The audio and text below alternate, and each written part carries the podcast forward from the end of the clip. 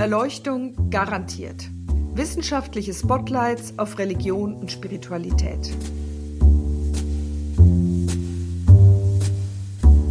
Urzeitmythen, Glaubenskriege, Heretikerinnen und religiöse Revolutionäre. Leere und volle Kirchen, Moscheen und Tempel, Fragen nach Leben und Tod und neuer Spiritualität. Ethik in Politik und Wirtschaft, aber auch Rituale, Digital Religion und Spiritual Care. Das alles treibt uns um. Uns, Forschende und Studierende derselben Fakultät, und darüber werden wir in diesem Podcast sprechen. Ich, Dorothea Lüttekens, bin Religionswissenschaftlerin und derzeit Dekanin der Theologischen Fakultät der Universität Zürich. Die letzten Podcast-Gespräche haben uns nach Israel, Indien und dann wieder in die Schweiz geführt. Und heute geht der Fokus nach Ghana. Und zwar mit Isaac Osei-Tutu, Wirtschaftsethiker, katholischer Theologe und vor allem frisch gebackener Preisträger des Society for Business Ethics Founders Award. Herzlichen Glückwunsch, Isaac. Vielen Dank, Dorothea. Wann warst du selbst eigentlich das letzte Mal in Ghana? In Ghana war ich zum letzten Mal 2019. Und wenn du an Ghana denkst, welche drei Worte fallen dir ein? Sonne, Freude, Erleichterung.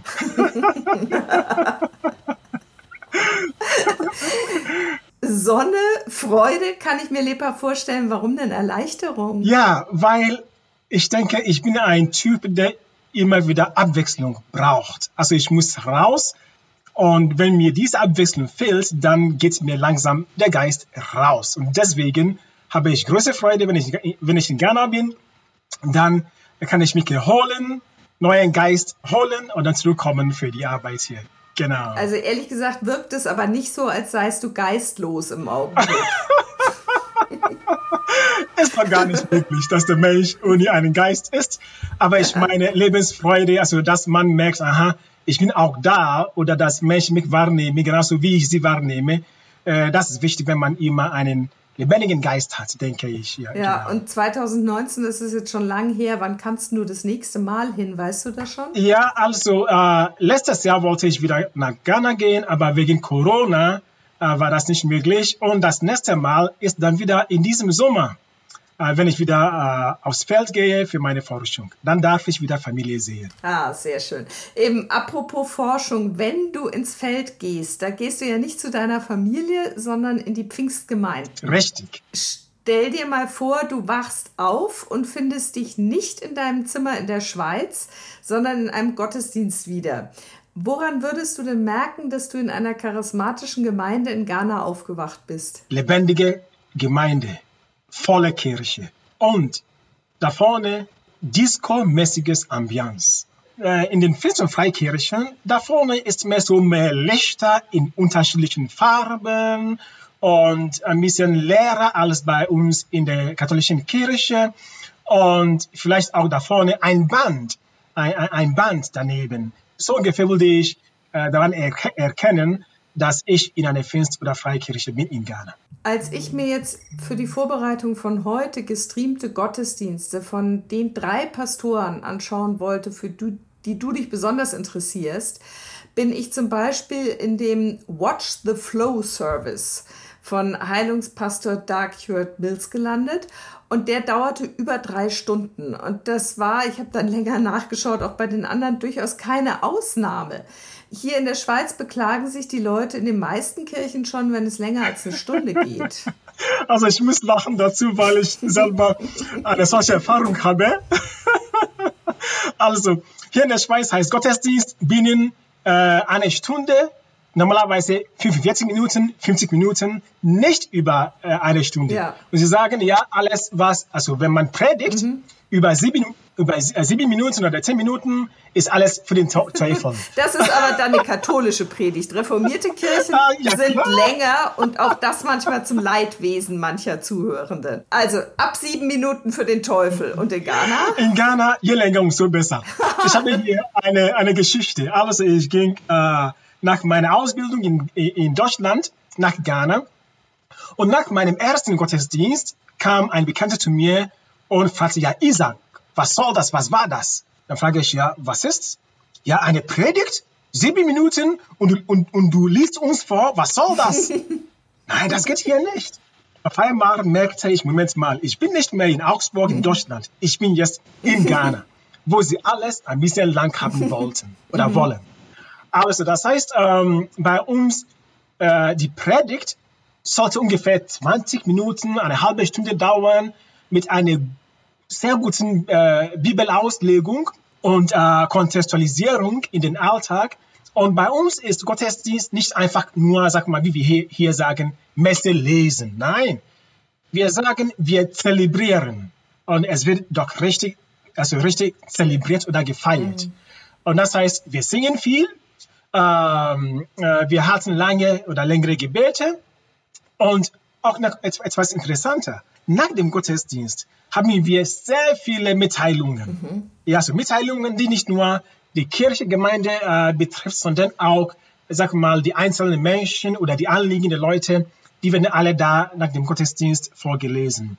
Und aber auch, wenn man in die Fest- und Freikirchen geht in Ghana, äh, sie machen eine lange Bibelauslegung, lange Gebete, aber auch manchmal machen sie Heilungen. Mhm. Oder? Und die Heilungen dauern manchmal ein bisschen länger als äh, ganz normales Gebet oder so. Das heißt, sag mal, die Zusammenstellung der Gottesdienste in Ghana zwar ein bisschen ähnlich, genauso wie hier in, in der Schweiz, aber auch ein bisschen anders wegen der Länge von allem, was den Gottesdienst ausmacht. Ähm, du, dein, dein Forschungsthema betrifft ja aber gar nicht im engeren Sinne äh, Gottesdienste, sondern das Spannende ist ja, dass du an dem Thema Wirtschafts- und Unternehmensethik interessant bist. Ja. Insofern äh, zwinge ich mich jetzt selber mal etwas weg von diesen lebendigen Gottesdienstformen. Du sprichst von so einer Love-Hate-Relationship zwischen Religion und Geld, also einer Hassliebe. Richtig. Wie meinst du das? Als ich mich auf den Weg gemacht habe, Religion, Wirtschaft und Politik zu studieren als äh, Joint Degree, habe ich mich gefragt, ja, was macht die Kirche normalerweise? Wie funktioniert Kirche? Mhm. Warum fragen Pastoren in Ghana sehr viel nach Geld? Und warum gibt es immer wieder so große Diskussionen in den Medien in der Öffentlichkeit, was Geld und Glaube anbelangt, aber Gläubige immer noch nach diesen Pastoren laufen. Mhm. Und da merke ich ja, Geld macht manchmal äh, Skandale. Aber ohne Geld kann auch Kirche gar nicht leben. Das heißt, in den Medien in Ghana wird äh, manchen Pastoren vorgeworfen, dass sie zu sehr am Geld interessiert sind und du selber sagst, es ist auch auffällig, wie viel sie über Geld sprechen und auch Geld einfordern oder sich zumindest mal wünschen von den Gläubigen für ihre Kirche. Richtig, richtig. Also in Ghana wird davon äh, sehr viel gesprochen, äh, weil diese Kirchen sehr viel Geld einsammeln. Äh, wie sie Geld ausgeben, ist kaum bekannt und viele Pastoren luxuriöses Leben führen. Und natürlich, wenn die Pastoren reicher werden, und die Gläubigen kaum reich oder reicher werden, dann ist die Frage, ja, was machen die Kirchen mit, mit, mit dem Geld, das sie einsammeln? Und noch dazu also, äh, ich ging zu Beginn meines Studiums in eine Kirche. Nicht einmal, zwei, dreimal. Und immer, wo ich da war, wurde äh, Zentel, also äh, Zeit eingesammelt. Oder der Pastor musste irgendwie die Predigt so äh, äh, biegen, umbiegen, dass es auf Geldeinsammlung führt. Mhm. Und da habe ich mir dann gefragt, ja, was, was, was, was passiert hier? Mhm. Warum ist Geld immer Thema in der Predigt?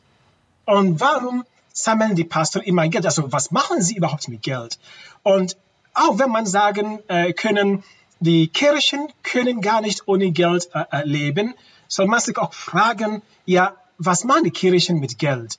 Und inzwischen in Ghana und auch nicht nur in Ghana spricht man äh, von diesen Kirchen als Businesses, mhm.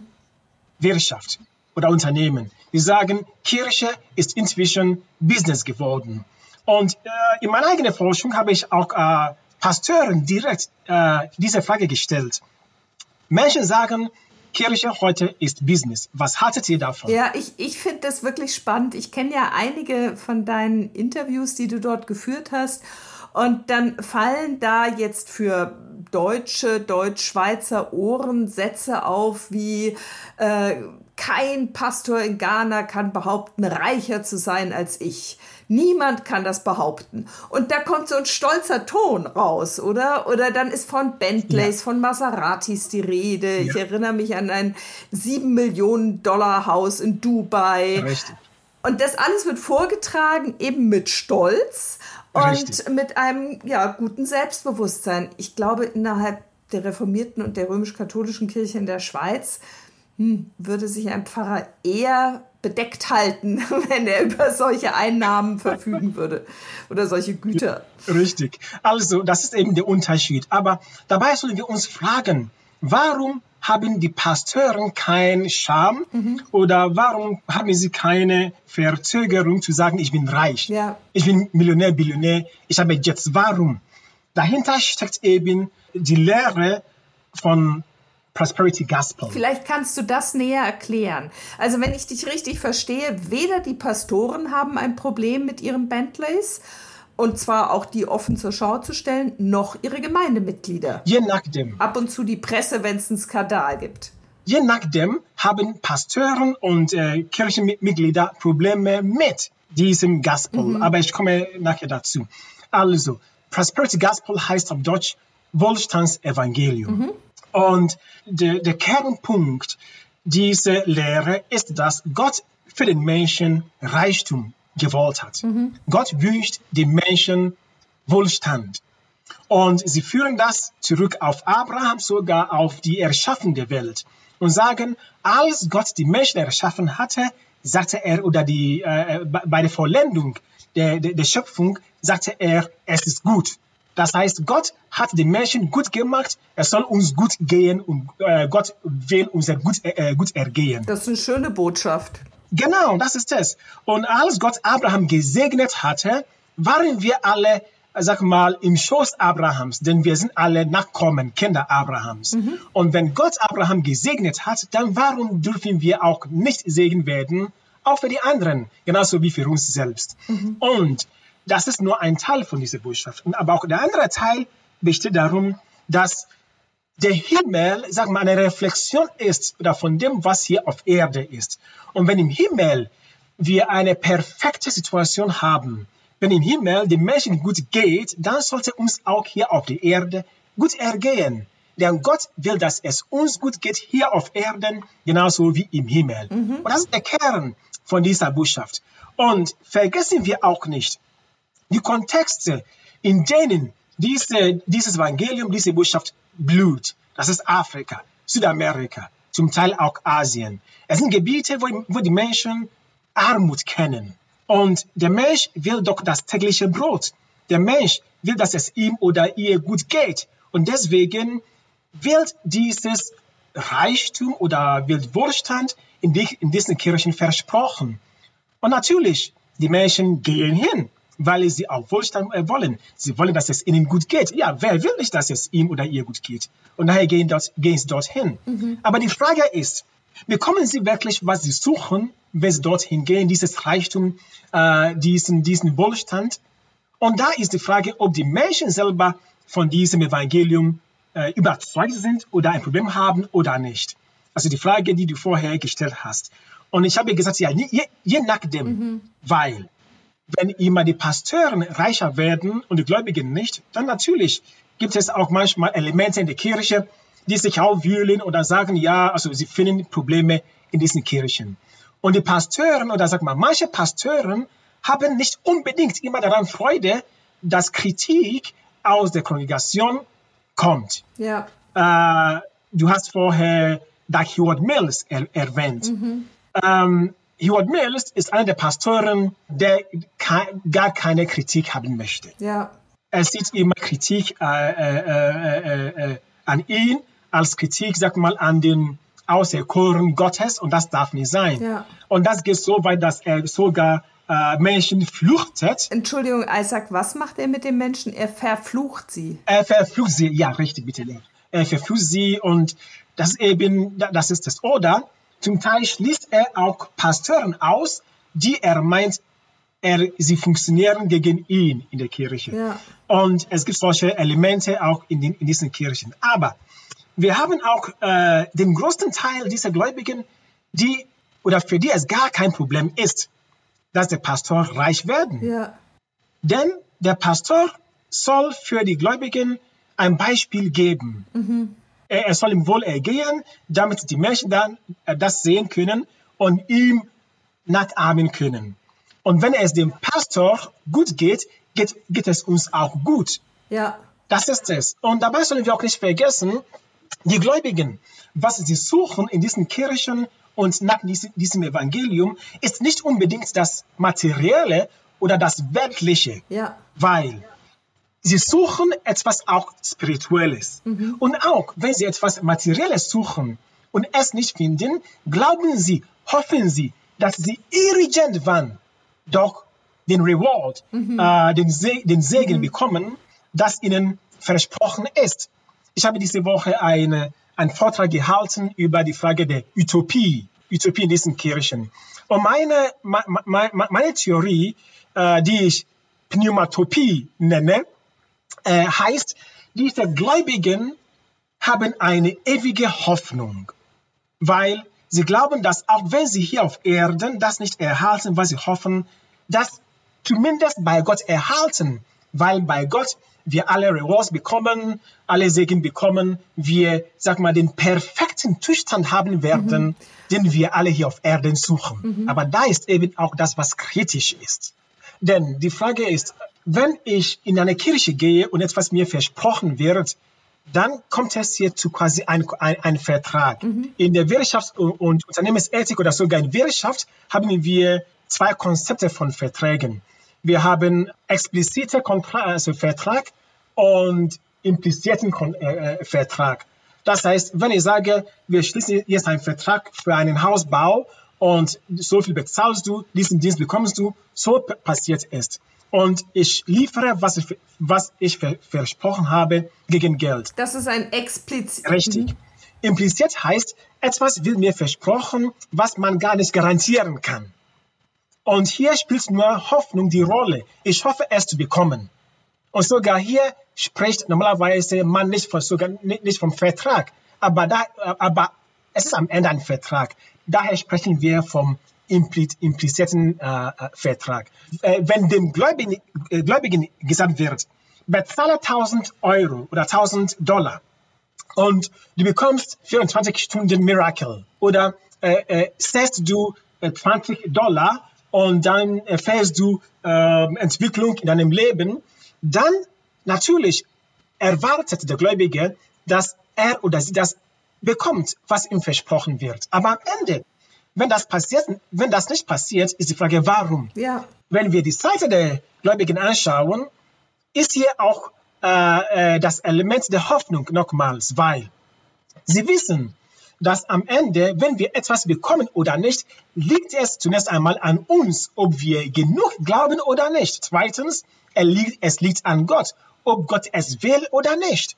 Und deswegen, und deswegen sage ich hier, das gemeinsame Element in dieser Wirtschaft der Fest- und Freikirchen ist eigentlich die Hoffnung. Und sogar ich sage, Hoffnung ist die, Hoffnung ist die eigentliche Währung im Handel oder äh, ja im Handeln in diesen Kirchen. Denn der Pastor handelt mit Hoffnung. Der Gläubige handelt mit Hoffnung. Und das, was diese beiden äh, äh, äh, Akteure verbindet, und zwar auch mit Gott, ist Hoffnung. Und wenn wir auch zum Schluss äh, die säkulare Wirtschaft anschauen, die Börse anschauen, was treibt die Börse weiter? Es ist die Hoffnung, sehen wir. Also wirklich, also der Crust oder die Kerne von dieser Kirche, von ihrer Wirtschaft, von, die, von ihrer Ethik ist wirklich die Hoffnung. Und daher sage ich, wir haben hier eine Pneumatopie. Wir haben hier eine Vorstellung, eine Imagination vom idealen Welt, wo es dem Menschen gut geht oder gut ergehen sollte, Ja. wo der Mensch perfekt sein sollte. Aber am Ende ist es doch nicht so. Und das ist das, was für mich als Ethiker interessant ist. Ja. Warum wird so viel versprochen, aber am Ende so nicht ankommt, aber trotzdem die Menschen immer noch dabei sind, das zu machen. Das ist das für mich, was faszinierend ist. Es fasziniert mich. Ja, warum sind sie da? Warum sind sie da? Warum gehen sie dorthin? Ja, na, ich genau. kann das extrem, extrem gut nachvollziehen, deine Faszination. Äh, diese drei Pastoren, auf du dich, äh, die du dich konzentrierst. Also dem einen stehst du ja offensichtlich jetzt persönlich eher sehr kritisch gegenüber, wenn ich das richtig herausgehört habe. Also Dark Hurt Mills, der übrigens eine Schweizer Mutter hat. Richtig. Wie ist es denn bei den anderen beiden? Also wie? Ja, ich fange zunächst einmal mit ähm, Eastwood Anaba an, bevor ich zum Messerhaushabel komme. Ja, also Eastwood Anaba kommt aus dem Norden von Ghana. Und da herrscht sehr viel Armut im Vergleich zum, zum Süden. Und er ist jemand, der wirklich den Menschen nahe ist. Also, ich will sagen, er ist ein Befreiungsprediger. Okay, jemand, der, der will, dass die Menschen aus dem Norden von der Armut, von Krankheit, sag mal, wie sie sagen, von der, von der, von den Verfluchungen der, äh, der Vergangenheit befreit. Und ja, er ist mehr oder weniger auch Prediger und Heiler, würde ich sagen. Mhm. Äh, er ist irgendwie nicht so auffällig oder nicht so kritisch in der Öffentlichkeit wie Ducky Ward Mills und inzwischen auch äh, Mesa Otabil. Ist dann ein Teil seiner kirchlichen Arbeit auch soziale Arbeit? Richtig. Er macht so viel äh, Wohltät Wohltätigkeiten, Heilungen, äh, äh, äh wie heißt es? Ähm, Crusades, wie heißt es auf Deutsch Crusade? Kreuzzüge. Aber du meinst eher missionarische. Genau, wie Konventionen, genau, genau. Evangelisation. Evangelisation, ja, richtig. Okay, gut. Das heißt, bei ihm kommt ein Stück weit dieses versprochenen Reichtums auch, vielleicht nicht als Reichtum, aber zumindest als eine Erhöhung des Lebensstandards bei den Gemeindemitgliedern an. Das ist aber common oder das, das ist äh, gemeinsam unter all diesen Pasteuren. Ja. Was ihn hier besonders auszeichnet, ist, dass er wirklich die Menschen von diesem, äh, von dieser Mentalität äh, äh der Unterdrückung befreien möchte. Mhm. Okay, er möchte denen Selbstvertrauen äh, ähm, einbauen oder empfehlen, mhm. ich weiß nicht, ja, entwickeln. Ja. Und äh, denen mehr so positive Sicht vom Leben schenken. Er sieht auch sehr seriös aus, also jetzt für westliche Augen, trägt oft Jacketts und. Ähm das ist doch sehr wichtig. Denn wenn man genauer diese drei Pastoren schaut, wie sie sich auch kleiden oder bekleiden, unterscheiden sie auch. Ja, massiv. Ja, der ja. ist ein, ist, ist ein, ist ein Easy Type, Casual, okay? Er kommt in T-Shirts oder Casual mhm. und Eastwood Anaba kommt immer in Anzug, in Sackos so, ne, und mit Bracelets, so schick. Und Mesa Otabel kommt immer in afrikanischen Kleidern. Und die Frage ist, warum? Oder dahinter steckt auch etwas, ihr, ihr, ihr Ziel, ihr, äh, ihr Strategie auch. Mesa Otabel ist sehr afrozentrisch. Jackie Mills ist mehr europäisch, würde ich sagen. Und Eastwood Anaba ist ganz wie, wie altmännerisch. Das musst du noch mal, das musst du noch mal sagen. Was ist Eastwood Anaba? Ich sage altmännerisch. Das ist meine eigene Altmännerisch. Meine eigene Erfindung. Ah, altherrenhaft. Okay. Doch, es gibt ein Wort im okay. Deutschen, oder? Alt, so altherrenhaft. Okay, das möchte ich sagen, ja. Mhm. Also wie es anzieht kommen wir wie ein älterer Herr an, wie ein, wie ein Vater, so diese Vaterfigur, diese ältere Herrfigur. So. Ja. Das meine ich. Ja. ja. Also der Mann, der, der Mann ist, ist weise. Ich habe ihn mal gefragt ähm, darüber, dass die Menschen ihn sehr kritisieren heute, was er von dem hält. Und er hat mir gesagt, ja, Isaac, was kann ich da machen? Ich soll meine Arbeit weitermachen, genauso wie ich das machen würde, gäbe es keine Kritik. Das heißt, der Mann kommt mir sehr glaubwürdig vor. Er weiß genau, was er macht und was ihn unterscheidet von diesen vielen Pasteuren ist, dass er predigt genauso wie sie, aber er lehrt in die Tiefe. Er gibt, äh, sag mal, äh, Lebensweisheiten, wie die Menschen ihr Leben führen könnten, damit sie eben zum Wohlstand kommen können. Ich habe ihn auch mal gefragt, was die Missionskirchen, sag mal, falsch gemacht haben, um was er denkt, dass sie als Fest- und Freikirchner äh, besser machen. Und er sagte mir, Isaac, weißt du, die katholische Kirche sieht nur die Armut in den Menschen. Aber ich, ich sehe das Reichtum in den Menschen. Ich schaue auf das Positive in, in, in den Menschen, auf das Mögliche in, in, den Menschen. Nicht auf das Leid, auf das Suffering, auf die, auf die, auf die Armut. Und während ich darauf, darauf hammere, dass der Mensch mehr aus sich selbst holen kann, hammere die, die katholische Kirche auf die Armut de, de, des Menschen, auf ihr, auf ihr Leiden. Und das ist missionar, missionarisch, das ist, ähm, kolon, äh, wie heißt es, kolonial. Wir sollen heute das Gute, das Positive, das Mögliche in den Menschen mehr predigen, als das, was jetzt die katholische Kirche macht. Und das war Kritik an mich. Denn ich bin katholisch. Und da musste ich mal gehen und ihn was hören. Und zum Teil sage ich, hallo, der Mensch, der Mensch hat auch recht. Also nicht, nicht, nicht ganz recht, aber auch zum Teil hatte ich schon, schon recht. Mhm. Aber Isaac, du hast in verschiedener Hinsicht etwas gemeinsam mit ihm. Und vielleicht kann man das zum Abschluss nochmal sagen. Du bist nicht nur auch Theologe und auch in der Wirtschaft firm, also in den ja. Theorien zur Wirtschaft. Du hast zwar, vermute ich, keinen Bentley zu Hause stehen und auch keinen Maserati. Leider. Aber du bist auch jemand, der unheimlich Freude auslöst. Also mit dir zu sprechen, dir zu begegnen, über deine Forschung zu diskutieren, das jedenfalls was mich betrifft, macht wirklich immer Freude und Spaß. Danke. Und genauso war das mit diesem Podcast für mich. Danke vielmals. Ganz, ganz herzlichen Dank. Danke schön, Dorothea. Gerne geschehen, gerne gemacht. Ja.